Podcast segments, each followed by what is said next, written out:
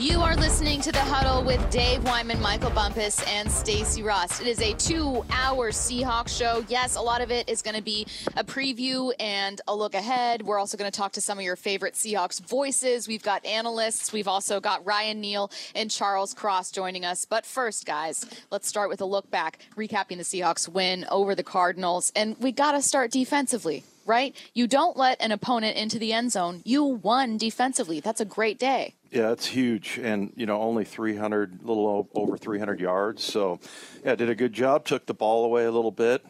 I thought, you know, there there was a couple of plays, and one in particular, Brian Monet, where he just marched the center into the backfield, tripped up the running back for a tackle for loss.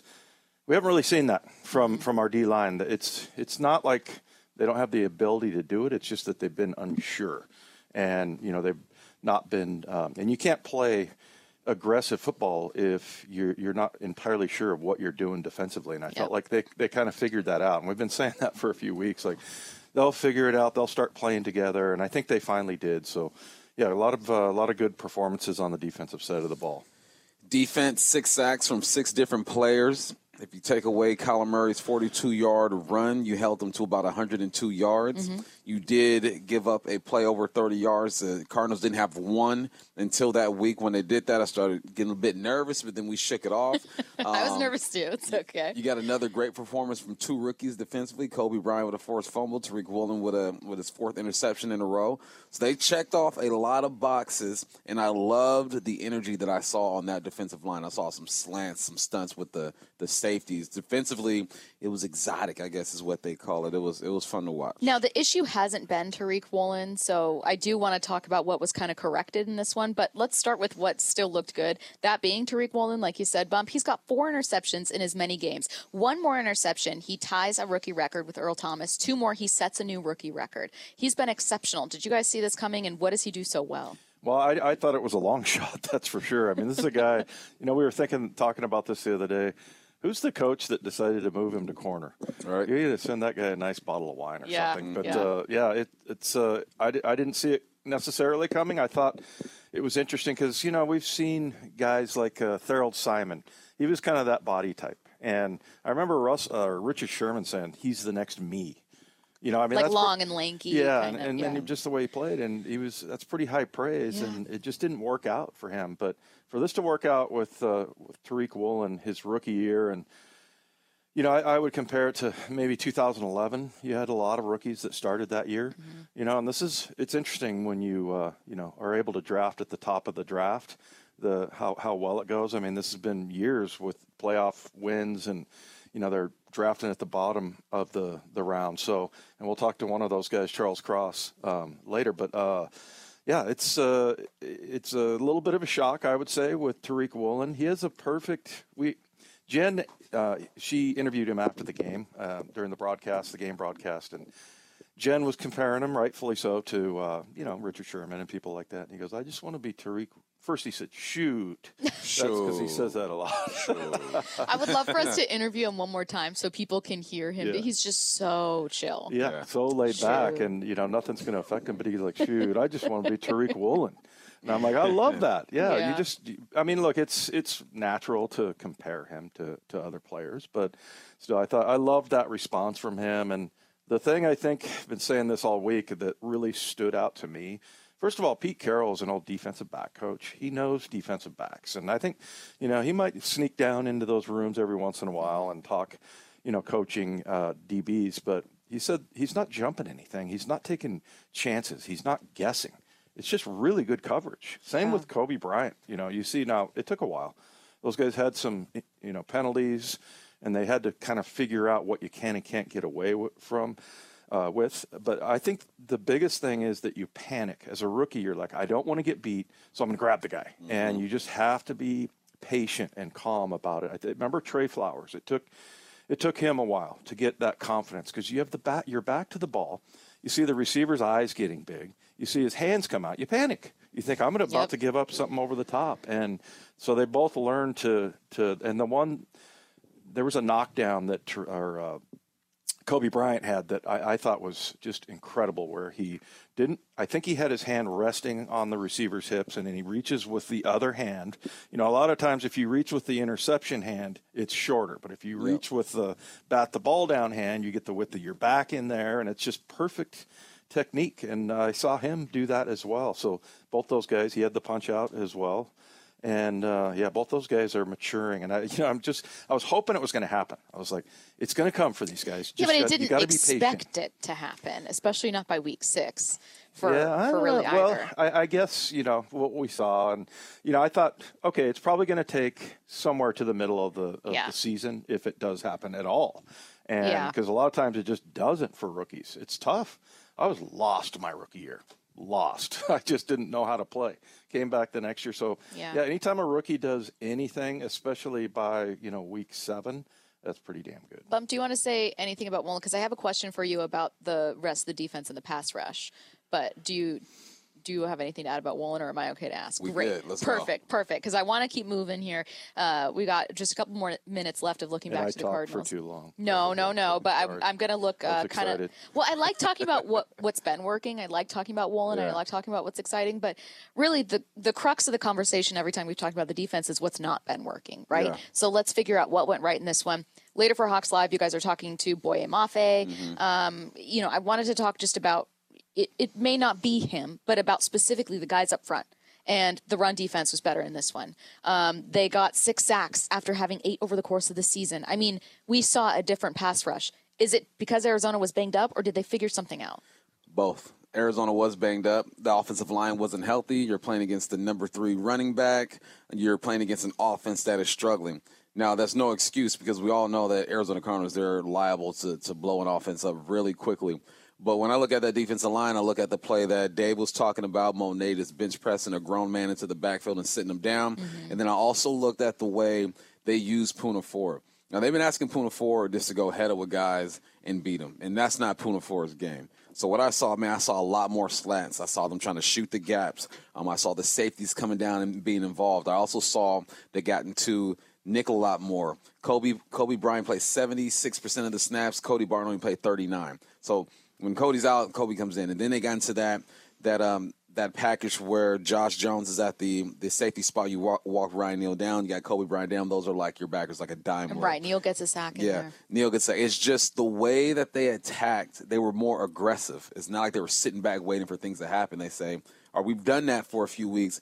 Let's press the issue now and be on attack mode and get our defensive lines in some gaps. So, Uh, yeah, they did that, and this week is going to be a bit different. The Chargers throw the ball forty-two times a game. They only rush for about ninety-five yards per game. So it's going to be cool to see how they attack the Arizona Cardinals and what they do against the Chargers. Question for you guys. Do you think that Brandon Staley and his coaching staff is looking at the Seahawks saying, I know we don't run the ball a ton, but until they can stop the run, regardless of what they did last week against Arizona, we're going to keep doing it? Like, do you think we're going to see a pass-heavy Chargers team, or are we going to see them maybe try to run the ball a little bit? You just remember, I think it was on your show, you had a quote, uh, or uh, it was a pretty long, like, minute clip of Brandon Staley talking about the value of the run. Mm. Remember that? Yeah. And he was uh-huh. talking about you, you you wear your opponent down. There's all, I mean, he went on, it was very eloquent.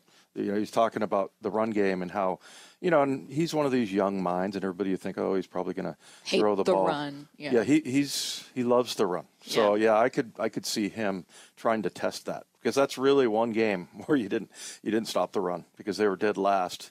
And, um, yeah, and, and the other thing, you know, I would say about this defense is mm-hmm. if they can start to, you know, eliminate the explosive plays. The first drive, um, Kyler Murray, you know, uh, short pass for, for three yards. And then there was a run for three yards. And then there's a run for forty-two yards. But then, and then there's a run or a pass for twenty-six yards. But then all the other plays, the other seven plays, they end up holding them to a field goal.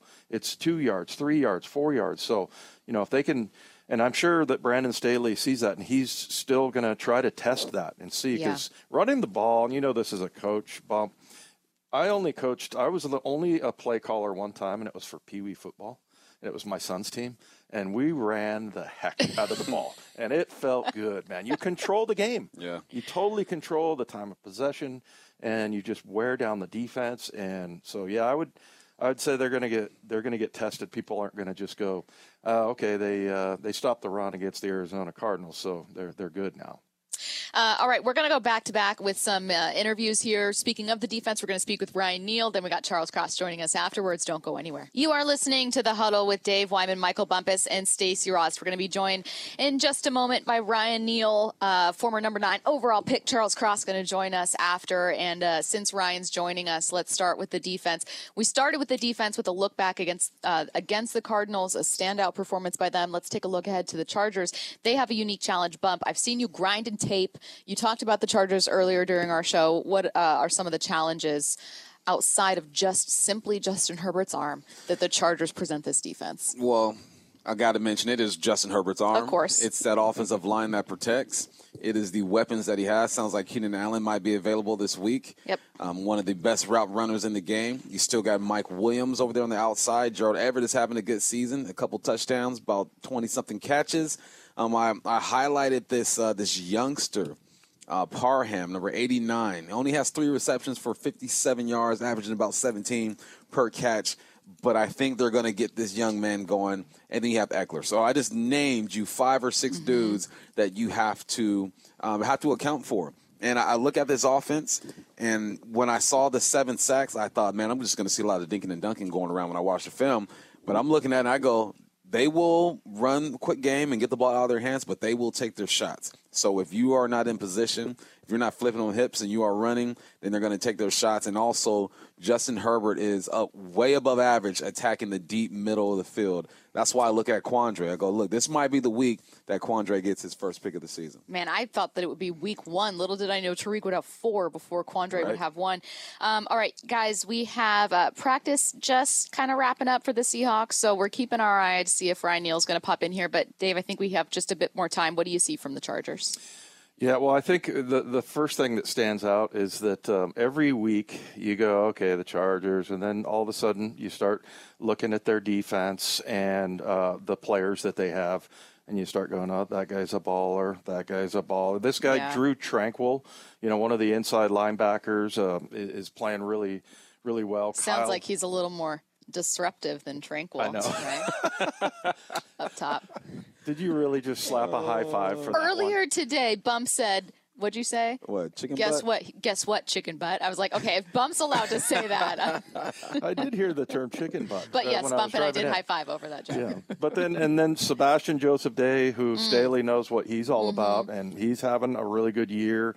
Um, you know, they got Derwin James, Derwin James, sorry. And yeah. so, yeah, Asante Samuel, they've got a, a, a really good group of talented guys. And remember, Staley is the defensive guru, you know, and yeah. he, it was kind of weird last year because he took over and the Chargers were pretty bad on defense. And, you know, and I don't know what his level of involvement is, but, um, but yeah, that now all of a sudden they're, they're starting to play pretty well. But, you know, more than anything, it's just that, you know, and, and on their depth chart, they don't even have Kenneth Murray starting. He was a first-rounder, linebacker out of Oklahoma, right? So, mm-hmm. uh, but this Drue Tranquill guy is playing really well. Khalil Mack, did he have a sack of Russ on Monday night? I think he did. Uh, yeah, so yeah. he's got six now, mm-hmm. six sacks. So, yeah, it's going to be uh, it's going to be a challenge. Uh, all right, so practice just wrapped. Uh, we're going to hang here, see if uh, Ryan can join us. We have not, in the twenty minutes that we've been in the huddle right now, talked about the Seahawks offense. Now, granted, the Seahawks offense didn't have a standout week. They didn't need to. The defense didn't allow the Cardinals into the end zone, kept them to nine points. Offense only needed nineteen to get the job done. And, you know, Ken Walker came out with a fantastic game. Um, you know, Bump, we can start with Walker if you want, but um, tell us a bit about uh, about the offense and, and kind of the challenge that they're going to have or the opportunity they might have against the Chargers, kind of flipping the script here. Well, offense last week didn't have their most efficient game, but like you mentioned, they did enough. One of the knocks on the offense was Geno Smith was sacked five times, and I think that was a combination of him holding on to the football a bit longer than he normally does, so we need him to shore that up. You mentioned Ken Walker. What I loved about what they did with Ken Walker is they got him the football early. Direct snap for seventeen yards, then he has another run for thirty-four yards. Get the young man going early. Now, defensively, when you look at the Chargers, I told her this earlier, Dave. I go, I want to go at J C Jackson. J C Jackson, the best corner in the game. I the said last he was four insane. Years. He has twenty-five interceptions, the most in the game. But he was pulled last week. They yeah. pulled him off the field and they benched him because he hasn't been playing well. And I'm reading the articles. I'm watching the film. He doesn't seem like a confident football player right now. So I'm going to say, man, line him up. D K, Lockett, whoever. Take a shot to see where his mind is at. But you have to account for all the guys you just mentioned. James at the safety spot. You got Khalil Mack. Again, another week where these young tackles are going to be tested. Now, this is week six, seven. Seven. Week seven. These guys have seen Bosa. They've been tested. So it's not like they're going in there green. They, mm-hmm. They've been in a, a couple battles already, so can't wait to see. All right, uh, joining us right now, Ryan Neal, safety Ryan Neal, after a big week for the defense. Ryan, first of all, thank you very much for joining us. Man, always always me. a great interview. We're excited to have you here, man. Appreciate um, it. I, I, I don't even know where to start other than saying, oh, my God, the defense. I mean, how does it feel to one of the hardest things to do in the N F L, keep an opposing offense out of the end zone? You guys did it. What worked so well this week? I mean, just everybody locking in, you know what I mean? And like we came off of last week, we knew that that's just not how it's supposed to go. Even the past two weeks, we already know that's not our standard. And, you know, when you get pushed to the point where you get your back against the wall, you're going to have to do something sooner or later. So yeah. um, just going through the week, it was just nothing but just dialing in, honing in on the, the, law, uh, the minuscule details between people and just working the chemistry out, you know what I mean? Understanding what's being said, who's seeing, you know, what and all the other stuff. So it was just a good week, and I, I really think it was a confidence booster for us. Mm-hmm. Just putting it on film, putting it on the tape, knowing that this is what we're capable of. So now it's just time to go back and do it again, time to turn the page. Man, I remember hearing you uh, describe a situation where Tariq got that interception against the Saints, and you said, according to the down and distance, the formation they came out, like you knew what was coming, mm-hmm. and you were communicating with him. I saw you run up to him after mm-hmm. um, he got that interception. Would you tell him, I told you, I told oh, you it was coming? All that, it's all the first that. thing I would Yeah, say. all that. I was like, I told you it was coming. But then after that, even before the game, he's so doggone silly. He was like, uh, man, next pick, I want to play hide and seek. I'm like, all right. So as soon as he caught the ball, I'm just running to him. So like, let's go, let's go play hide and seek. So it was just, I mean, it was just, it was a fun moment, though. Definitely a cool play in the game. And just, it's dope when, like I said, when, you, when you're playing with guys and, you know, people seeing things and, you know, you trust each other. It's like, hey, when I see something and I know it, it is what it is. And it's the same thing with me and Quandre, which is why I, I have a great relationship with him. Yeah. Like, I got to filter when his voice on the field versus mm-hmm. everybody. Like, mm-hmm. I can hear him out of everybody. So mm-hmm. if he sees something, I'm like, oh, I know he sees something. You know what I mean? And that was just the same thing that happened between me and Reek. So it was just dope to see happen, man. I'm I'm always super excited for this kid when he make a play. I mean, it's just it's dope for yeah. real. Heck yeah. D linemen don't like it when linebackers and D Bs get sacks, right? They'll be Did okay. you hear about it? They'll be okay. They'll be all right. Yeah. They'll be all right. How'd that feel though? That was a that was. T- Kind of take us through uh, your sack that play. Man, no, it was it was really cool, man. We had a uh, good play called up, and, uh, you know, we, we fooled them with a look, and they didn't pick it up. And the funny thing is, I'm, I was actually supposed to go there and help D T, but, I mean, it just opened up so doggone wide, and I'm just like, well, I mean, here he is. Make the play, you know what I mean? So it was just a dope play call, and, I mean, it opened up right for me. And the funny thing was, like, it wasn't even meant for me to get that, but, hey, when you – tackle, kick back super deep, and it's just a wide open lane. Go make the play. So that's all it was. I'm stuck on Tariq wanting to do hide and seek, and it's not a judgment of it. Like, I completely understand, but what I want to know is, would you ever say no? And it doesn't have to be hide and seek, but like a teammate says, like, here's the celebration I want to do, and you're like, listen, we need to talk this through. Oh, no, we doing that. I don't care what you want to do. We can do anything. I mean, at that point, this is it's fun. You know what I mean? You making yeah. plays. Time to have fun with it, and that's the whole thing about it. It's hard to make plays in this league, so who, whoever got an idea, I don't care what the idea is, I want to be a part of it. Well, you know what I mean? Hey, follow up then. You, it's okay if you don't want to share it, but what's rolling through your mind for your for your pick if you if you get your next one here against uh, the Chargers? I'm gonna hold the ball like a newborn baby and walk back to that sideline and keep holding it like a newborn baby because every time you get one, you're just grateful. So I mean, you know, I ain't, you know, I just. It, I don't plan no celebrations. It's just whatever I'm feeling at the time. That's just what comes out. So suggestion: make sure you swaddle it and like get like a Gatorade oh, yeah. towel and kind of. I might, like, I might get a whole baby bottle and everything. Yeah. Might get a bib. Yeah. Something. I mean, you know, we got to got to take care of that ready. thing. Yeah, for sure. So that's all I'm gonna do with it, man. Hold Love it tight. It. Yeah. So last week, you guys, um, you guys shut down the explosive plays. That's kind of been the Achilles heel, right? This mm-hmm. big plays, you guys are in position. That first drive, um, Kyler breaks one off for forty-two, but then you guys buckle down and, mm-hmm. and hold them to a field goal. Um, when you look at this Chargers offense, they got some guys over there as well. Mm-hmm. Um, what what are the challenges that, that they present? Well, you know what, man? First of all, they got a, a great kid at that quarterback spot. I mean, we all seen him. He can make all the throws. He can do it on two feet, one foot, whatever the case may be. I mean, even watching film. seen him throw like a freaking forty-yard bomb running away from somebody trying to sack him. And, I mean, he's just literally just – and it's like a dime. So, you know, they got a real athletic group around them, the skill positions that, you know, some of the best you can get. Um, so I think this week is going to be a dope challenge for us on the back end and just all around. You know what I mean? And playing a team like this, it's all about execution and making the plays when they come your way. And uh, one thing the quarterback will do is he's going to give you a shot. You know what I mean? Yeah. He trusts his guys that much, and we trust our guys to go out there and make those plays. So it's just all about making the plays when they come to you. Austin Ekeler is supposed to be like pound for pound the strongest dude in the N F L. I heard that. No, he, yeah. Tell us about uh, God. Did he have one hundred seventy-three yards a couple games ago against yeah. Cleveland? Yeah, he's a um, first of all, shout out to him. I think he's a D two kid, D two guy. Yeah. Um, coming in making it. That's just that's dope. I mean, I resonate with that all day. You know, undrafted kid coming out of a D one double A, so that's dope. But yeah, yeah definitely pound for pound one of the strongest people I've seen on the planet Earth. I mean, dude is. I mean. Little dude, but super explosive, super doggone strong. So it's one of those games when you when you when you go go hit a guy like that, bring something with you. You know what I mean? You better yeah. bring something with you because if you don't, he's gonna keep on rolling, and he's a he's a fighter for sure. All right. So, well, it's like that every week, right? Yeah. I mean, you're yeah. always get, you you got just freaks. Oh yeah, you know, you know, everywhere around across, the N F L, yeah, across the league. But hey, if you out there, you a freak too, so you better make something happen. You know what I'm saying? So go, hey, buckle up and let's go. That's the right way to look at it. Yeah. Um, you were kind enough to join us after practice. We're gonna let you go. Eat. Relax, get some snacks, prepare for this game, and uh, let's hope that we're seeing that interception celebration, man. Fingers crossed. I'm telling you, I need it. I need it. I'm overdue. I'm overdue. He is Seahawks safety Ryan Neal. Ryan, thank you so much for taking the time. All right, guys. Thank you. Uh, coming up next, Charles Cross going to join us. Don't go anywhere. This is The Huddle. You are listening to The Huddle with Dave Wyman, Michael Bumpus, Stacy Rost, and right now, Charles Cross. Charles, you are one part of a really exciting rookie class. Um, here's the problem, though. I don't want to put you on the spot. Right? This is rude. I'm the host. You're the guest.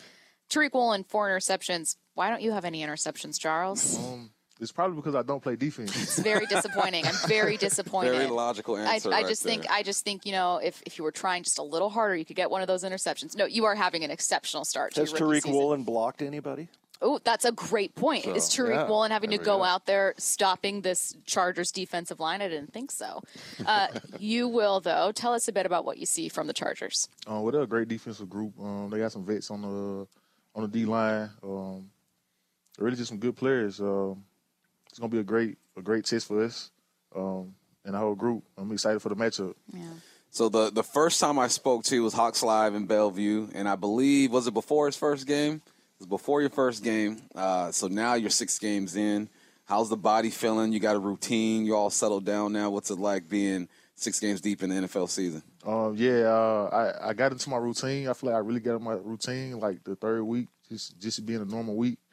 Um, taking care of my body, hot tub, cold tub, sauna, get massages.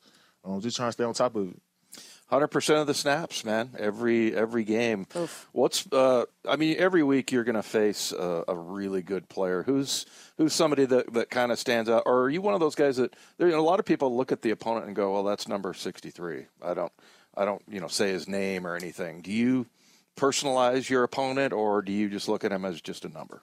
Um, I wouldn't say I I, I, I feel like I, I do a little bit of both because everyone plays differently. Um, but At the end of the guy, he's a per- at the end of the day, he's a person. Like I gotta get the job done, um, and that's really just my main focus. Yeah. Anybody in particular stand out so far that you're like, yeah, that was, you know, like Cameron Jordan. I know in, in New Orleans, that guy's like number two on the list of active players as far as sacks go and stuff like that. Any anybody individually stand out? Um. So when we played the Saints, he really lined up on the right side the most. The most, so I didn't actually get uh, any reps against him. Oh, okay. But uh, it's the league, so it's like every week, like. I'm coming, I'm coming with my A game. Yeah. And I'm just trying to be the best I can be. Yeah.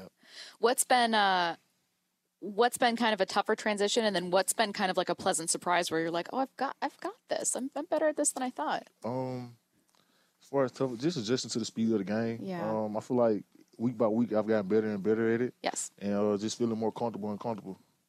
It's unfortunate Rashad Penny goes down, um, but then Ken Walker steps in. He has a good game last week. Um, now, so now you got two rookie tackles, and then you got a rookie running back back there. You got two rookies on defense playing. Uh, do y'all ever just link up sometimes and be like, man, it's a, it's, it's the new wave. We're doing this, man. We we got to help take this team to the next level.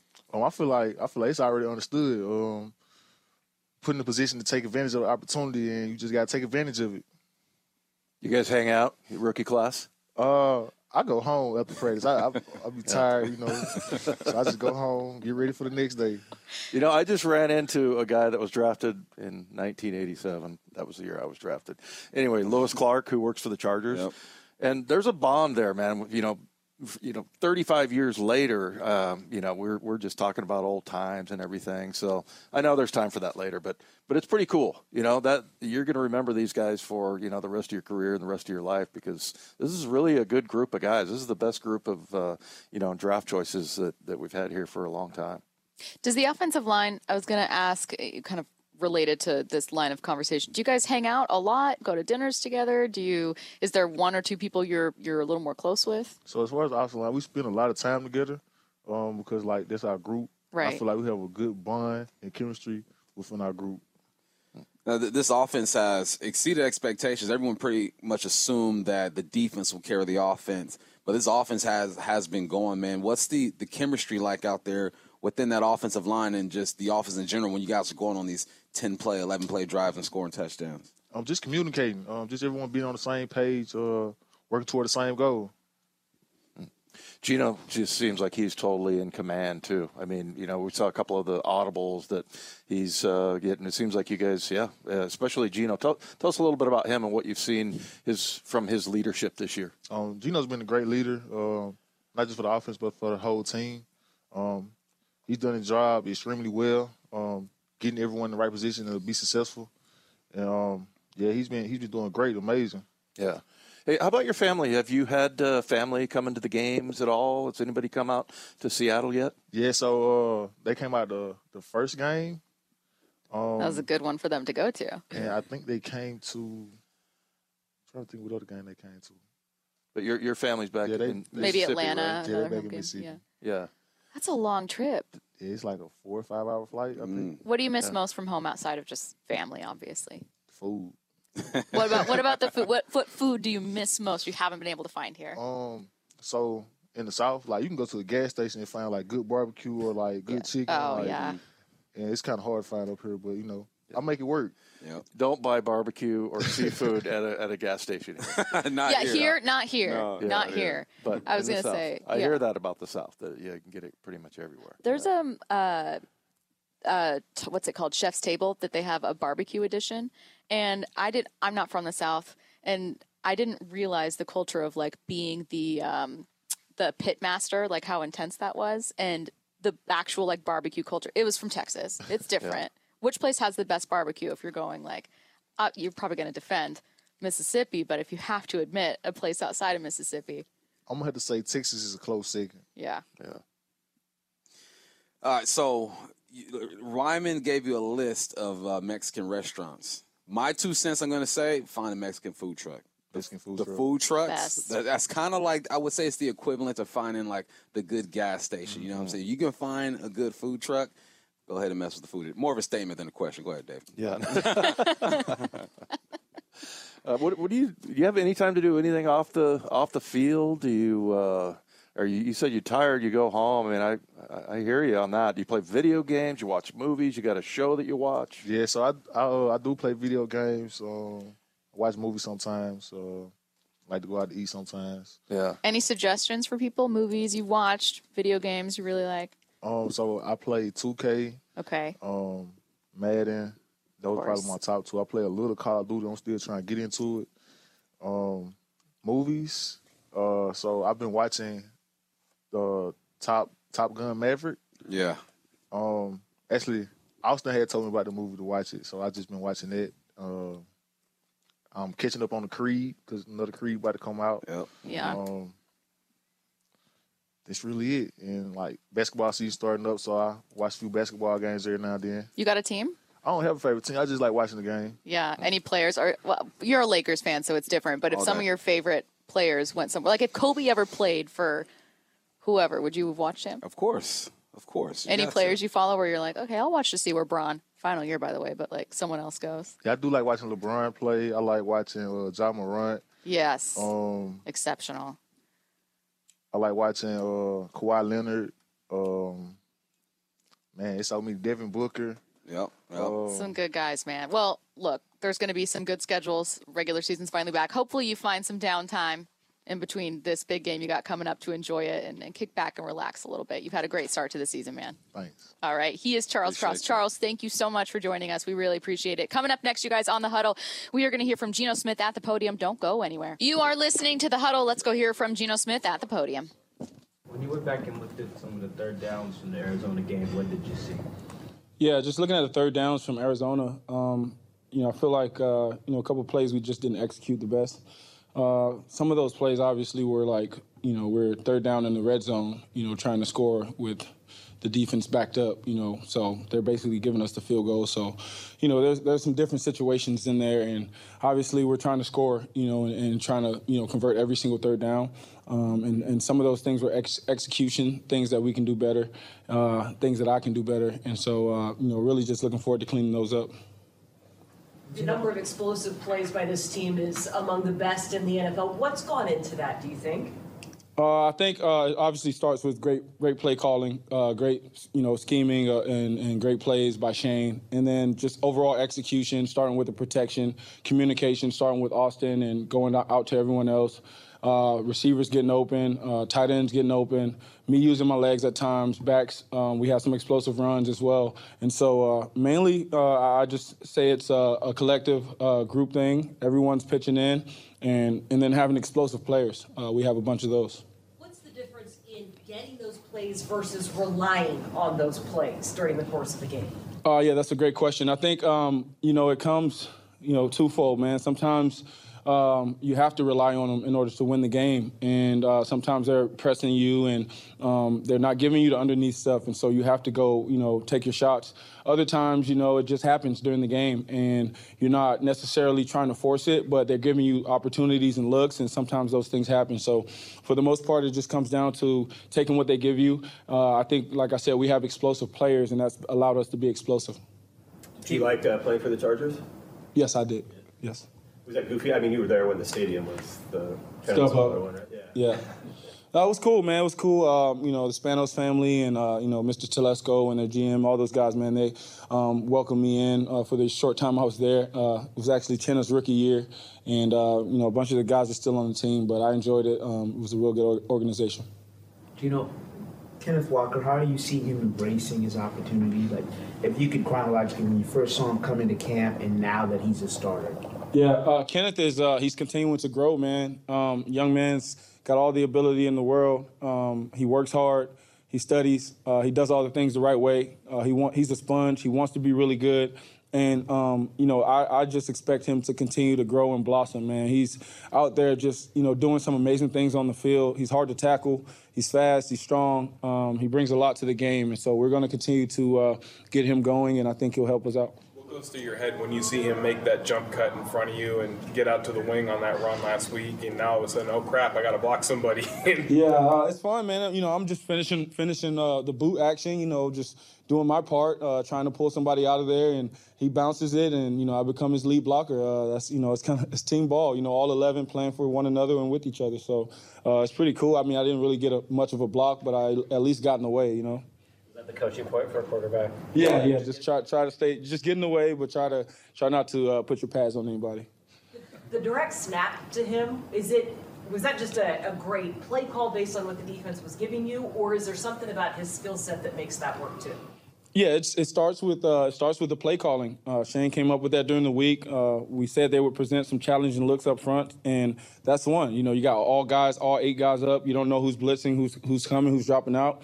Uh, but the good thing about it is that when you just snap it to Ken Walker and you got guys pulling out, guys coming on the edge, um, you know, he runs up in there, he gets, you know, seventeen, eighteen yards, and it makes the D coordinator think twice about, you know, getting into that package. What do you think of that acting job that you did then? Oh, it was all right. It was probably, you know, B minus. You know, I could probably do a little better, but it was all right. You know, I think I got the job done, so that's all that really matters. Is there any commentary in the team meeting on that, on your acting? Uh, not much, not much. I don't think, you know, guys were sold really with my acting job. It was more so they were they were blown away by what Ken was doing, his his running ability, and you know, making guys miss more so than what I was doing back there. What do you expect from uh, their defense? Uh, you know, they have a really good defense. Um, uh, you know, I expect them to be physical. Uh, they got great guys up front, Khalil Mack, uh, Sebastian Joseph-Day, who we've seen with the Rams. Um, you know, they got a bunch of guys up front. Obviously, Joey's out, but they still have capable guys.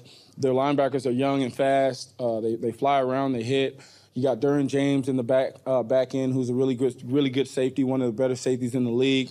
J C Jackson, who they just signed over, one of the better corners, a guy who's really you know, known for taking away the ball, uh, gets a lot of interceptions and things like that. So they got guys all over. It's going to be another challenge, uh, and I, I think we're up to the challenge. You know, we just got to be on our game, come out playing fast and, and playing together.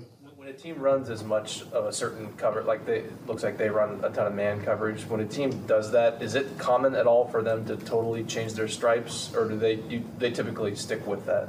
I mean, they can do whatever they want. You know, it's it's up to them. It's up to their, their coordinator and how they scheme. You know, we can't say what they're going to do exactly once the game starts. I'll let you know when the game starts what they're doing. But um, on film, they do play a ton of man. Um, teams who have played man haven't done that to us so far.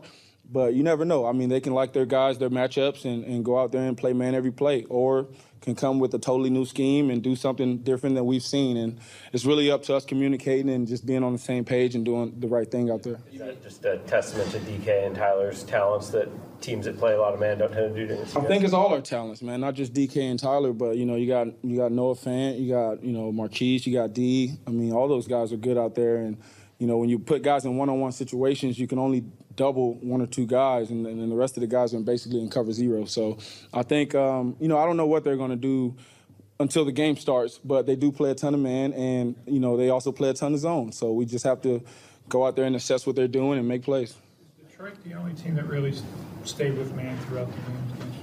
Uh, I would say, you know, they, they mixed it in. Detroit wasn't man on every single down, but they mixed it in. They probably played it more so than any other team has played us. But, uh, you know, we can expect man in certain situations, you know, because they kind of have to. But, um, you know, they'll, they'll, they'll mix it in. They mix coverages and, and, and try and do their best job to, you know, keep us – keep our, um, you know, keep us confused and not let them know what, what uh, not let us know what they're doing. Pete was talking about uh, D's development, just kind of in year two. I was starting to get a lot more comfortable. What have you seen out of him, you know, this season, but even in the last couple of weeks? Yeah, man, D and I have been uh, studying together, man. I've been talking to D like every day, man. I think what he's doing and how he's coming along is so tremendous because he's got all the physical physical tools, all the talent in the world. He can make all the plays, um, and mentally, he's he, the game's slowing down for him. And you can see when the ball's in his hands, he's dyna- dynamic. Uh, and as the game continues to slow down, he's going to play that much faster and be that much better. Having worked with Tyler Lockett now for a couple years, why do you think he's so effective in finding a way to get open as often as he does? You know what, I think, man, I mean, for a real estate agent, you know, guys are probably underestimating him, man. He's one of the best. He's one of the better receivers at getting separations I've been around. Um, he, he's fast. He's probably faster than people think. Uh, he's savvy. He knows the coverages. He knows how to get open, when to get open, and he's got great hands. You know, great, con- uh, great concentration. Catches balls. You know, crazy passes. Tracks the ball as as well as any anybody I've ever seen. So, um, and he's just a great human being. You know, all around, just a great guy. So Tyler is definitely one of my favorite teammates, and uh, you know, he just does a great job every single week. All right, what we like so much from the Seahawks against the Cardinals, and what do they need to do to get a win against the L A Chargers? Let's ask Lofa Tatupu. He joins us next on The Huddle. This is The Huddle with Dave Wyman, Michael Bumpus, Stacy Rost, and right now, Lofa Tatupu. Lofa, we are so excited to have you, first of all. Secondly, especially excited to have you as we uh, recap a Seahawks win and then preview a big opportunity against the Chargers. I'm going to start with last week, what the defense do so well against the Cardinals. Hey, thank you for having me. Yeah, um, I mean, they look great in all phases of the game, you know? I mean, even the the one one touchdown was on, on the botched special team snap uh, or, or didn't get the kickoff, but um, uh, the punt. And so other than that, I was really pleased with how we played all around. Um, turnovers, uh, these young corners, I've been talking about them on my own podcast uh, for the last several weeks, that they're just continually to stack great performances together. And so you got to be excited what you see. I mean, from this whole draft class, you know, getting those two guys, the two starting tackles, and, you know, Kenneth Walker doing what he did. There was so much good stuff going on. And then Geno playing lights out again. Mm-hmm. Lofa, obviously uh, the defense has had its struggles. They got it together against the Arizona Cardinals. Um, how important is it, or how likely is it that they take that energy, the the discipline, um, the effort that they played against the Arizona Cardinals and transferred over to L A against the Chargers? Oh, it's huge. You got to make progress. You know, you got to stack stack another great performance together. Especially, um, they they essentially shut down the Cardinals. Uh, they, I think, the rushing yards. Yeah, you know, Kyler of his hundred yards, which is a lot to a quarterback, but I think forty or fifty came on one run. Uh, other than that, they did try to run, I think, uh, eighteen or twenty times with, with Benjamin and, and uh, Ingram. And I, I don't think either of them have had even three yards, you know, uh, average for the day. So really pleased with that. And then when you make them one-faceted, you know, like we always say, Bump, when we go in as a defense, you got to stop the run and not give up the big play. And, and you know, we, we were forcing them to take shots down the field, and that's when you saw Woolen come away with his fourth pick, sixth turnover uh, on the season. Still a few uh... – explosive plays there, Loaf, you know, where, you know, they're, they're letting them out of the, uh, to the outside, to the edge and things like that. But what did you see specifically? We were just talking about Monet, uh, the, the play where he takes the center and puts him four yards deep in the backfield. Uh, they just seemed like they were more confident and sure of, of what they were doing up front. Oh yeah. They, they, they got after him up front. Um, you know, Monet, uh, Poona, you know, he, he ragdolled that center for that sack that he got. That was huge. So, um, you know, I think just, you know, playing together, the discipline and, and, you know, gap integrity, which we talked about before, Dave, that that's huge, you know, trusting each other to make their play and then let force the game to come to you, not go chasing, chasing ghosts, so to speak, out there. So, um, you know, love the way they all chipped in. I think we had four or five sacks. That, that was huge. And, um, yeah, uh, who else? Uh, Jefferson and, uh, you know, Harris played well, too. And we didn't even have Al Woods out there. Big Al, man, that's, yeah. that's been our, our best player so far on defense this year. Hey, uh, I got to be honest, and I'm going to talk with these two about it later at one thirty. But, Lofa, while we have you, I'm going to talk to you about it. I'm a little nervous, even after a good performance, about this defense against Justin Herbert. I mean, what's going to be some keys for them?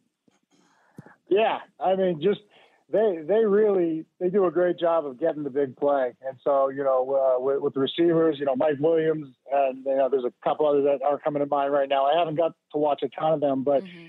he's got the arm talent to go sixty, seventy yards uh, if he wants to. So staying up top, keeping everything in front of them, and then rallying, and then just keep getting these turnovers. Coby Bryant with his third forced fumble, um, it's insane. You know, just you can really.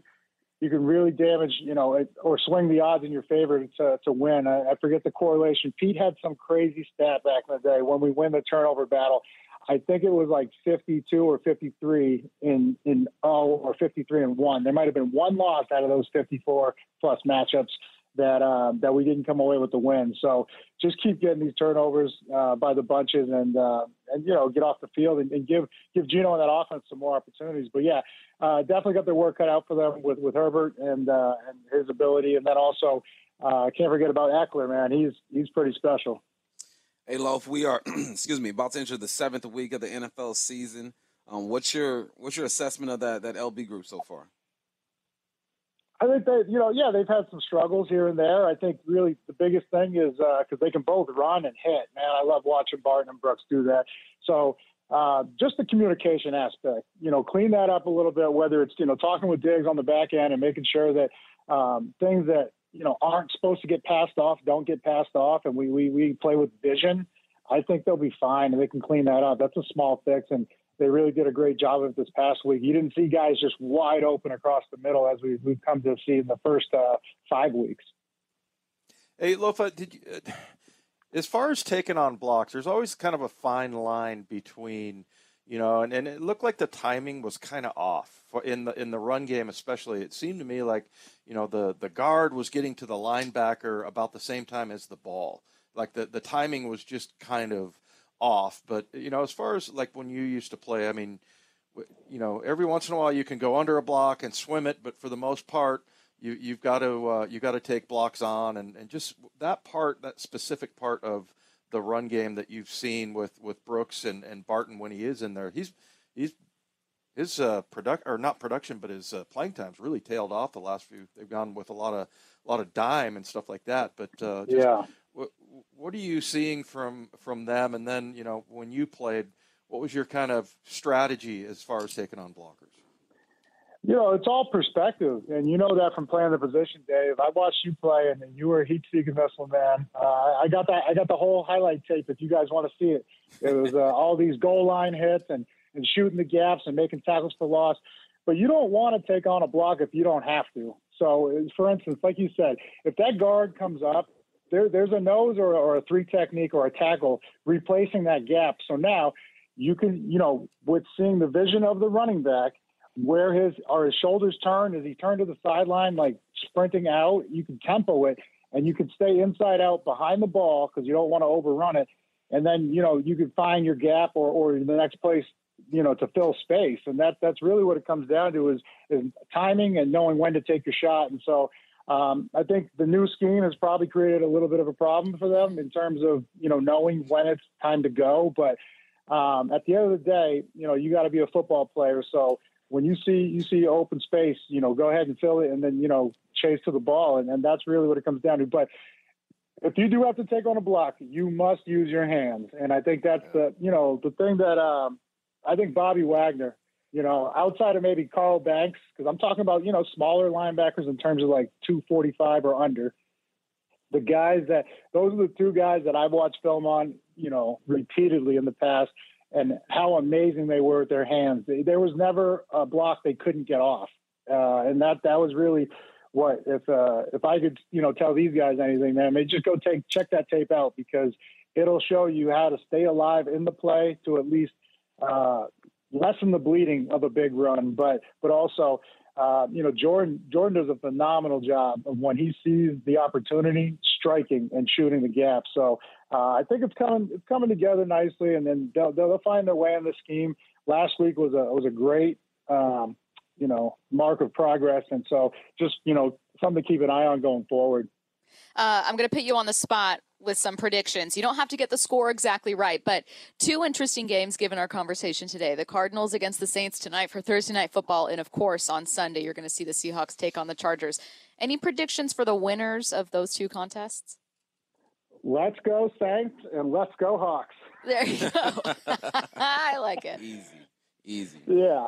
Hey, now, they, well, I can't wait to watch tonight's game, though. You know, because um, yeah. yeah, I mean, I think Cardinals two and four. Uh, the Saints they, they got they got some weapons over there, and uh, I, I I would venture to guess that Taysom Hill is going to be getting more and more carries as the season goes on. Um, you know, with, with after what we saw, he he did against us. And I mean, he was such a big part of that offense back when, when they had Drew Brees still, they, you know, they would mix him in more. And so I was surprised that uh, before our game that we hadn't seen more, yeah. more, um, attempts or carries by him. Yeah. Yeah. Uh, he is Lofa Tatupu. Lofa, we're so happy to have you on today ahead of this game to, to give us some insight into the defense and a little bit of a preview for the Chargers and, uh, and yeah, go Saints, go Hawks. I'm, I'm right there with you. I like, uh, I like those odds. Thanks so much, Lof. Thanks, Lof. I appreciate it. Y'all take care. See ya. All right. He was Lofa Tatupu, kind enough to join us on The Huddle. Don't go anywhere. We got more voices coming your way next, starting with Steve Raible, the voice of the Seahawks. This is The Huddle. You are listening to The Huddle with Dave Wyman, Michael Bumpus, and Stacy Rost. Joining us now on the Emerald Queen Casino Sportsbook Hotline, it is Steve Raible, the voice of the Seahawks. And, Rabes, I got to say, I was so pleasantly surprised by the Seahawks' defensive efforts last week against the Arizona Cardinals. What'd they do so well? Well, I, I think they did just about everything better than they have uh, the last uh, the five weeks previous. Um, but I think mostly it's, I mean, Pete has not come right out and said this, but some of the players have, and, and basically Pete has hinted at this, and that is they just sort of change their their ideas about those guys up front especially, and that is find a way to put more pressure up front. And if that means just having a single gap responsibility and just taking off and making, making trouble up front uh, as a defensive lineman, and then letting your linebackers read and react uh, after that,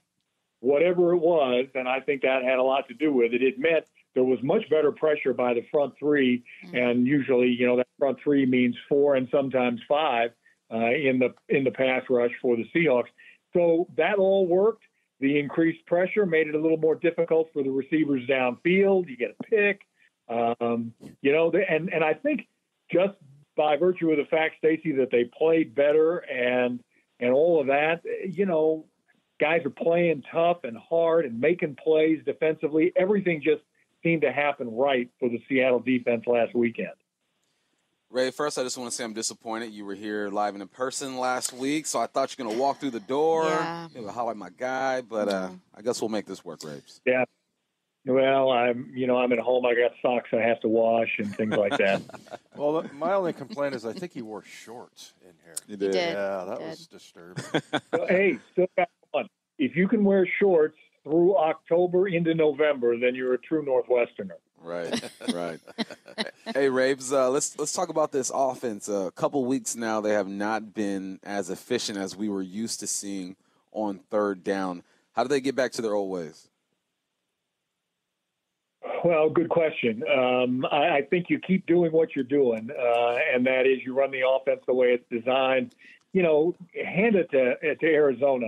They've been doing it since since Dave was a pup, in fact, and that is the way they can kind of run some crazy stuff, sometimes unsound stuff, load up the line of scrimmage with eight guys and then pull five of them back at the snap of the ball, and you got to sort them all out right at the end. Made it tough on those young tackles, I think, a little bit. So, but you just keep doing what you're doing, and that is having Geno read, throw the football. I think Arizona, too, had some pretty good coverage schemes uh, against uh, D K and Tyler. Opens up your, your tight ends a little bit more. Uh, perhaps, uh, you know, Los Angeles. I almost said San Diego. Perhaps Los Angeles. I've been doing it all day. I know. I know. I've already been told I'll be excommunicated from the booth if I do it this weekend. Yeah, um, they're sensitive about that, by the way, because during the, the really? T V broadcast in the preseason I did with Kurt Menefee, I guess uh, the owner was listening to the broadcast and was like, hey, you know, and I got word to knock it off, oh, you God. know, and it was an accident, but man. Well, I, I just, I just think that, that, you know, continue doing what you're doing and continue to get the ball uh, to Ken Walker the third, because he really has proven now, even in just this early, this early opportunity with the, the Seahawks as a rookie, that he's the real deal. He can run the football, and, uh, and I expect to see him run it uh, well this weekend.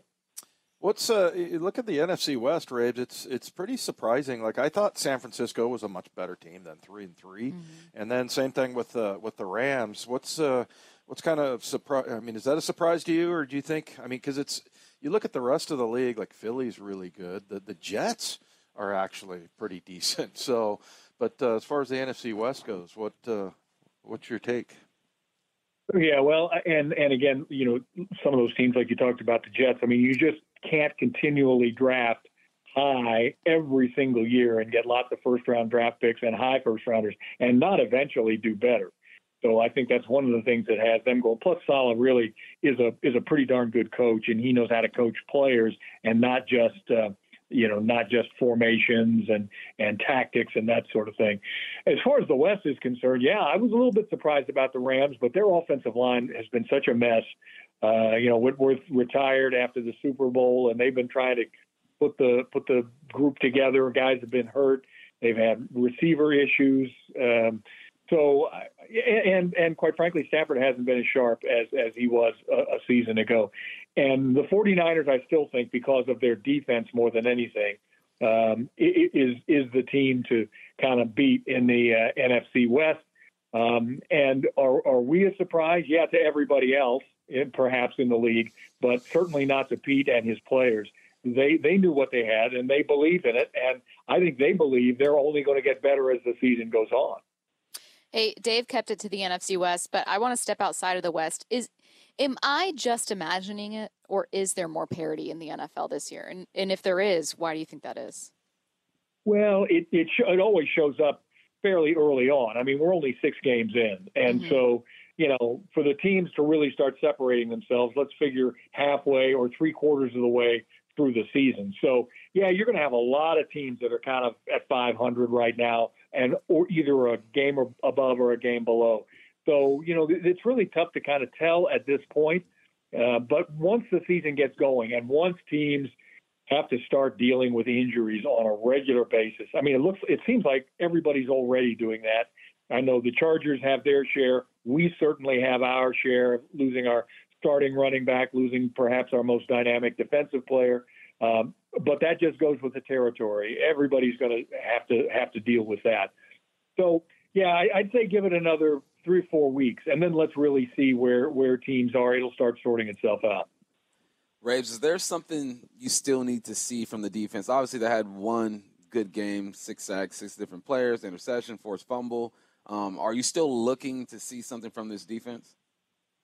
Yeah, do it again. Right. And again. Run it back. And for the time after. That consistency uh, is what Pete is looking for. He's not looking for just coming in against the Cardinals, putting up some numbers, and then and then kind of going back to, you know, giving up one hundred eighty yards a game on the ground. You, you can't do that. And and this is the kind of offense in uh, in the Chargers with Austin Ekeler. He he's a break tackle kind of guy, and he'll get one hundred yards on you before you know what happened. So they're going to have to continue to do what they did and improve on that, Bump, I think, every week. And that's what uh, Pete is in this business to do, is get guys to improve from week to week. So, yeah, let's see some consistency now out of that. And, again, if they can continue this consistency up front, then that will translate into the into the back end with, uh, uh, I think, better coverage, uh, more um, passes defense, perhaps more interceptions, we certainly hope, uh, and and get off the field on third down so that your offense can get out there and score more points. Well, this is the third week, Raves, we were talking about earlier, uh, game seven, the third time we're, we're facing a team with kicker problems. And it's just, mm-hmm. a, and God, the guy in Detroit was all over the place. Uh, we saw Amendola last week, and what in the world is going on? How does a kicker get hurt? Anyways, well, uh, you know, uh, this, Dustin Hopkins, I guess, injured himself on his first kick, uh, right? His hamstring, and and and kicked the rest of the game and made field goals with a bad hammy. So, you know, more power to him. Uh, I know you don't like kickers, uh, just as a rule, Dave. I, like I don't know if you could tell by his question. I, I like how does a ours. kicker get hurt? Well, and then like Raible, ours, Raible yeah. said he, he pulled his hamstring. I'm like, how does he pull his hamstring? By kicking, Dave. Oh, come on. Well, oh, there's there's a I and, and you know, these guys are more muscled than they used to be. You know, they were just kind of the skinny soccer players uh, back uh, in the day. Now they're they're kind of football players. And Dustin Dustin Hopkins, the kid from uh, the Chargers, you know, he's a big kid. He's six two, one hundred ninety-five pounds. Um, and it just happens, Dave, for crying out loud. It just happens. So, between you and me, and I hope he gets well, and I hope he has a great career, uh, you know, but I hope he, he I, I don't think he's playing this week, certainly. And, uh, and that's a good thing for the Seahawks. All right. He is the voice of the Seahawks, Steve Raible. You can hear him on the call this weekend. He'll be on there with Dave Wyman as well. Thanks so much, Raves. Thanks, Raves. All right. Take care.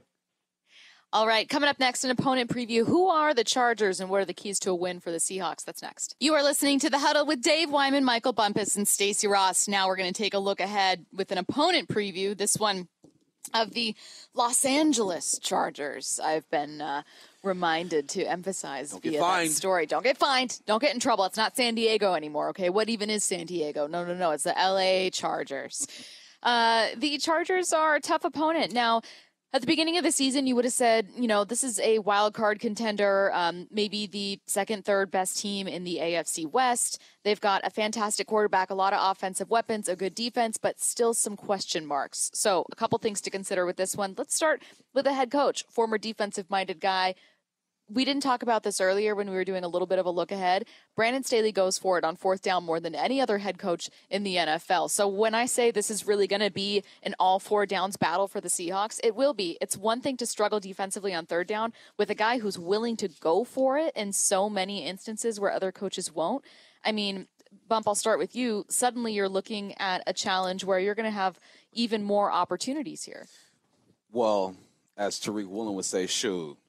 The Cardinals went for it five times last week they sure on, did. on fourth down, so these guys should be familiar with it. And here's what aggressive play calling can do for you. It can set you up, right? Because if you're going for it on fourth down, most of the time you're in the opponent's side of the field, and you get, you're getting some momentum. Mm-hmm. You're trying to push the ball forward. But um, if you don't get that, then it's demoralizing at times. So we'll see how aggressive he's going to be. I've been trying to figure out the Chargers, right? They're four and two, second in the A F C West. They beat the Raiders. They lost to the Chiefs, lost to the Jaguars, beat Houston, barely get by Cleveland, barely get by the Denver Broncos. We talk about all the stuff that they mm-hmm. have on offense um, and on defense, but for some point, I mean, for some reason, um, it's been a little shaky, but they've won three games in a row. So let's see how aggressive um, Staley's going to be. And I'm sure they're looking at the Seahawks, Dave, and saying, this is a game that we can get. Yeah, and, you know, I, I've been very surprised by um, the defense because, you know, Brandon Staley was... Like in a good or bad way? In, in, a, in a bad way yeah. because Brandon Staley with the, with the Rams was so good. And I thought, you know, he's going to go down there, take that defense yep. there because they had they were top three or four in every category with the Rams. And, you know, they're eighteenth, twenty-third, eighteenth in total defense, twenty-third against the run, just... You know, just kind of surprising to me. Yeah. And, you know, I, I was telling Bump, I was looking at their coaching staff, and it looks like he hired a bunch of nerds because he is kind of, he's kind of one of those football nerds. I would call, and I'm saying that affectionately because, yeah. like, Shane Waldron, yeah, yeah. you know, is that Andy Dickerson, you know. A bunch of nerds. Yeah, and, and, I, and I like that. And I like the way he thinks, and I like his strategy and everything. So, but you're right, Bump, to point out, you know, I mean, Kyler Murray, is, he's a mess, man. Uh, there's a lot of question marks in the N F L right now. Yeah. I don't know. Maybe we say this every year, but, like, who in the hell is Kyler Murray right now? What you know, what, what kind of player is he? They just gave him a huge contract, you know. Russell. Russell's having a, a, a tough year, man. I was watching the second half of the game, just, you know, watching the Chargers, and Troy Aikman was all over Russell Wilson. Mm-hmm. You know, like he, he should have, you know, picked up that blitz and, you know, thrown it away or whatever. So, yeah, there's just lots of – Lots of mysteries mentioned. The Jets are good, you know. Like Raible said, though, it's early. Yeah. But uh, you know, this is a this is one of those teams. I looked on the on the schedule and thought, yeah, that's going to be a tough one. It's not like they have some huge home field advantage down there, but you know, I thought with Justin Herbert and Derwin James and Bosa, and he's injured. Um, they they've got all kinds of really good players, and you know, I mean, they're four and two, but like you said, it could who, easily who, be who have they three beaten? And three, right? Yeah. Um, you mentioned, you know, when we look back against the Cardinals or or even week one against the Broncos, saying who even is Russell Wilson, who even is Kyler Murray this year, and, and that yeah. being a conversation we're having at large, whether it's about quarterbacks, whether it's about parity. If we're looking at just the Chargers, I feel like I know who Justin Herbert is, but I'm not always seeing it um, or reflected uh, the offense as a whole in their win-loss column. Uh, I'll start with you, Dave, and, and Vump, you can sound off on this too because I want to spend some time on this Chargers offense. What kind of player, who is Justin Herbert and who is this offense? Yeah, a good question because, not a great question, but a good question, Stacy. I'm, I'm glad you can clarify that. Yeah, uh, but you know, I guess I'm disappointed, I, I suppose, in him because I thought his rookie year, I mean, it was pretty rough, but he finished the last four mm-hmm. games with four wins. And, you know, he ended up having eight touchdowns and only one interception. So I thought, hey, man, this kid, you know, he's really going to go. The other thing about him is he's a big dude that can run. You know, he's a, he's pretty good uh, running the ball. So, yeah, I'd say he's a little on the disappointing side. And I don't look at him as being like, oh, man, we're going to have to face John Elway this weekend or anything like that. I, I just think, you know, I don't know if it's a down year. I don't know if he's going to maybe not be the player that, that I thought he would his rookie year. Do you see a few more weaknesses than expected, uh, or do you see a lot of weapons? I see a lot of weapons. Could be both. And you know what's crazy, Dave? I have the same feeling you have about Justin Herbert. Like, he's not the guy that we saw last year. And then I look him up, I'm like, all right, seventeen hundred yards, ten touchdowns, three interceptions. Like, he still has good numbers, but it doesn't look the same way it did when he ended the season last year. And um, a guy like him is – on the verge of blowing up at any minute. You know, he has that much talent and that much talent around him that he's like a, a volcano that's that's ready to erupt. He's ready to go. So um, you got to respect everybody in this league, and especially Justin Herbert when he has all those weapons over there, and they protect him, and they take their shots. So we were just talking to Ryan Neal, and I agree completely with him. Like, it's going to be on the back end. Mm-hmm. You know, the back end's going to help the box. If they can – cover tight on the back end and give this defensive line and these linebackers time to get after the quarterback who they protect so well. Um, it could be it could be a good one. Well, I'm you wondering got, you if got to bring gonna, it though oh, when you sorry, Stace, uh, yeah. to cut you up. I was going to say you got to bring it though. He's six six, two hundred forty pounds. Justin Herbert. Herbert? Is, yeah, yeah, big boy. Isn't that funny? I mean, because yeah. you, you watch him run. Skinny tight end. Yeah, exactly. You you forget how big he is. Yeah, so holy cow. A little difference uh, from last week. Uh, Chasing you, Kyler Murray around. Do you think we're looking at maybe a shootout? Or because that's kind of been either that's been the tone of a lot of their games. And I'm just wondering, the reason I ask is because for the first time in a while, Dave, I know you mentioned that they're randomly facing another team whose kicker is injured, but this is, this might be the healthiest offense they've faced in a while. Um, they've kind of yep. gotten away with facing some offenses that have had, you know, whether it's Detroit, whether it's the Falcons, whether it's, um, you know, whoever, offenses that have had one or two guys down, starters. De- Detroit and New Orleans both. Yeah, exactly. Yeah. I mean, not only, yeah, the kickers, but you, you're not seeing all of these, you know, their their best players. Detroit, I think, was the one that stood out the most. DeAndre Swift was out, and then their top two receivers were yes, out. Yes, yeah. And then, um, yeah, same thing with uh, with the Saints. Yeah. You know, and then you drop that one in New Orleans, which that's a bummer. That was, yeah, I hope that doesn't come back to bite them, because that was a game they really should have won. Yeah, I'm just wondering if the tone that you guys are feeling early from this is, hey, it's going to be on the defense, or, hey, I'm not confident the defense is going to have the best or easiest time against this offense, and this might be a shootout. Like, what's kind of the early tone you're getting from this game? My early tone is the Chargers are going to move the ball. But it's going to come down to, like every week, stop stopping the explosive plays and letting the offense get into a rhythm, because we didn't see that rhythm that we saw in the past with this offense. And that's just – that's the N F L. That's football, yeah. right? There's going to be times where you lean on the other side of the ball. You know, it's interesting. If you look at the numbers right now, if you would have told somebody in the preseason or before the, the season started that one side of the ball is going to be thirty, thirty-one, twenty-two, and number thirty – as far as defense, total, you know, stats, all that.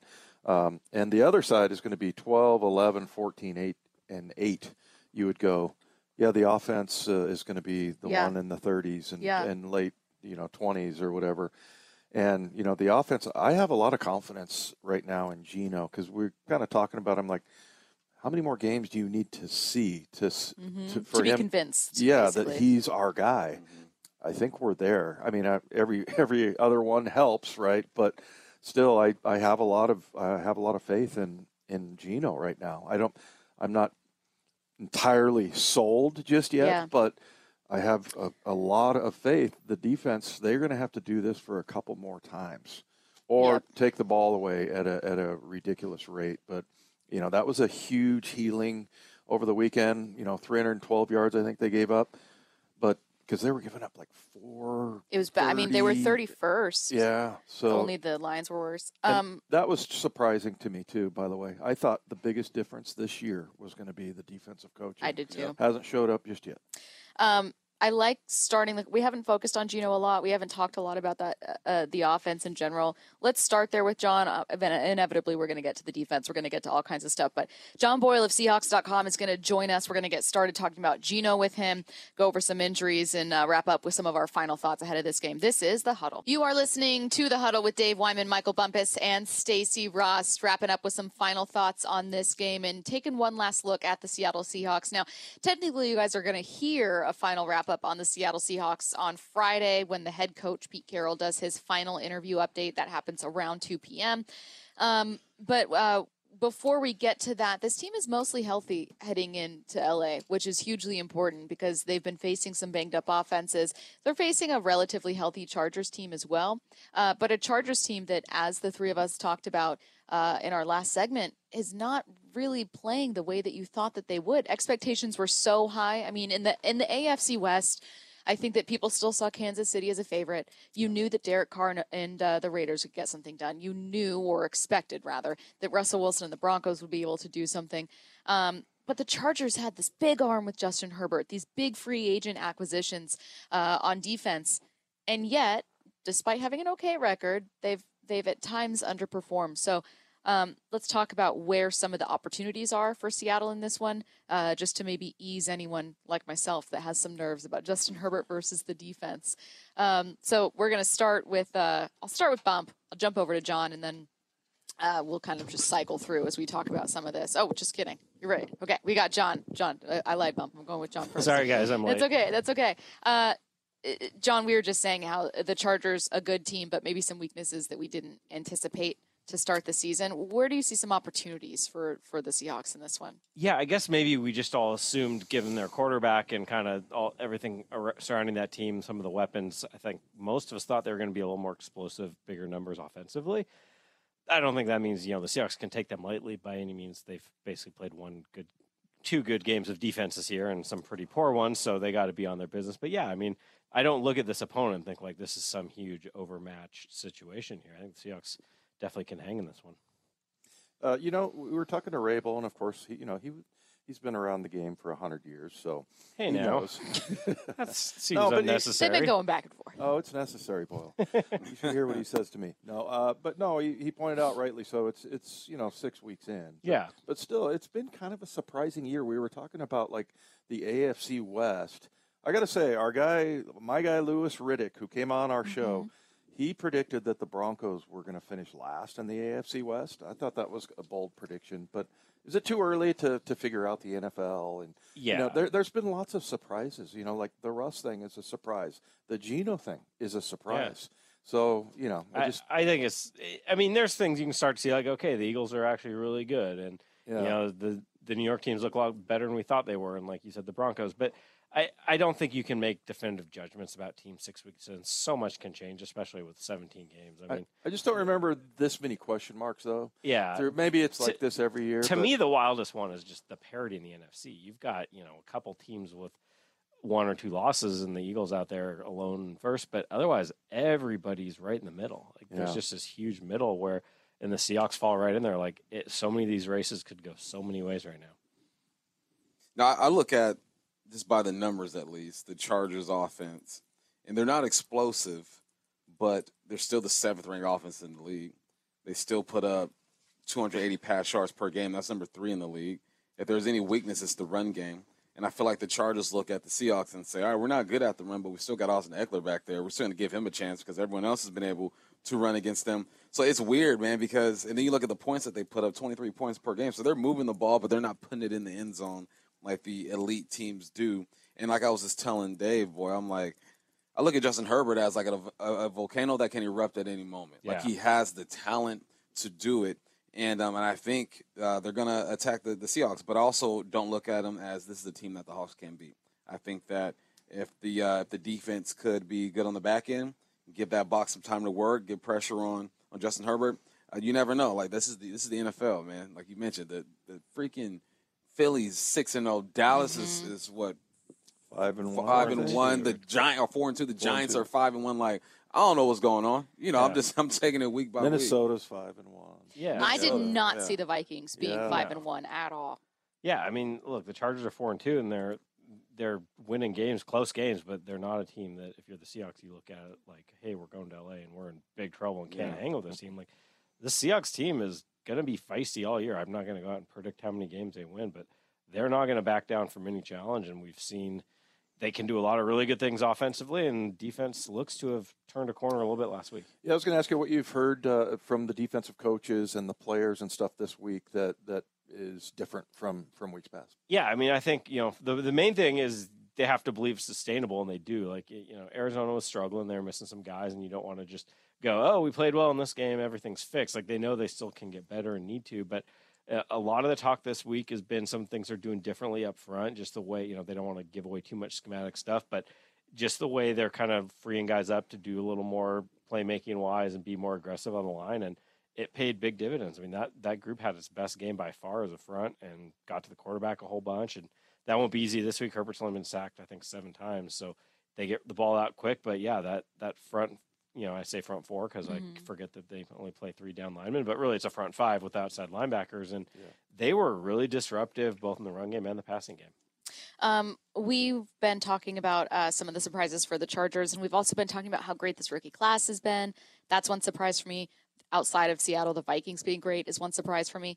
Um, what's something that's uh, surprised you so far about this season in and or outside of Seattle? Yeah, I mean, in Seattle, it's definitely Geno Smith. I mean, look, I know he was confident and the team was confident in him to give him that job, but I'm not going to pretend to tell you that I thought he was going to go out and put out the numbers yeah. he has so far. And then the rookie class for sure. I think outside of the league, it's just, to me, it's how much parity there is outside of maybe, you know, we're talking what are the like true like top tier teams. teams like Buffalo, Kansas City, and the Eagles kind of seem to have separated themselves. And then it's pretty much everybody. So yeah. that's really surprised me, too, just how much parity there seems to be.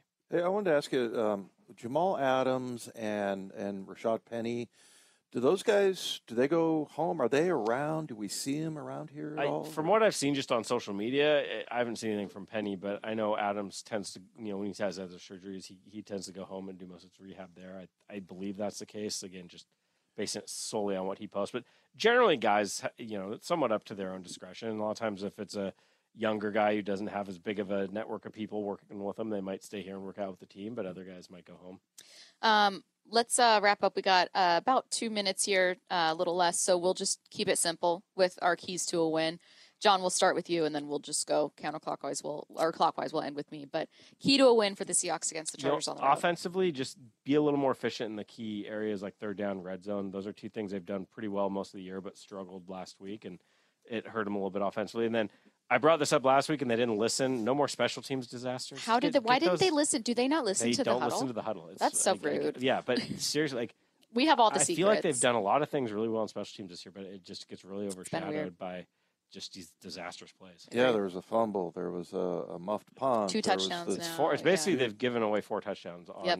you know, either the play was a touchdown or directly led to a touchdown. Rusty Tillman, our defensive, uh, or he was our special team guy. The, mm-hmm. You know, the, the late Rusty Tillman used to say, you want to win a couple of games because of your your special teams, and you never want to lose mm-hmm. a game because of your special mm-hmm. teams. And, yeah, that's a that's a big part of it. So, yeah. I'll, uh, You, were you well, going to echo that, or do you want another key that you want no, to choose? No, I'm going to I'm going to go with uh, I want to see a repeat performance from the defense. Mm-hmm. I want to see that, you know, and I think it'll be fairly easy to see. There was some confusion on who takes on what block, and now they're attacking. So that, to me, is what uh, what they need to do. I'm just going to say be good in the back end. Um, yeah. Herbert loves to attack the middle of the field deep. I think this is the week that Quandre gets his first pick. There you go. And you got Mike Will, you got Ken, uh, Keenan Allen, you got a couple good tight ends just – be solid in the back end. Uh, I was going to look at uh, eliminating some of those explosive plays. I think that is the biggest key to me, especially against uh, the Chargers, who haven't been like leading the league, but have the potential to do it. Um, I'm going to look offensively then, and I'm going to say final key just as we wrap up here is just for the offense to be prepared for a shootout. I'm not worried about them after, you know, like nineteen points as an entire team. I didn't leave that game feeling like, oh no, can they keep it up? I feel good about the offense. Mm-hmm. I think this is going to be one of their bigger tests, certainly since week one and week two. Um, all right, so that is our uh, keys, and that has been The Huddle. Thank you, John Boyle, Seahawks dot com. Read John's work, uh, and thank you, John, for joining us every single Thursday to wrap up The Huddle. Uh, for Dave Wyman, for Michael Bumpus, I'm Stacy Ross. This has been The Huddle. Don't go anywhere.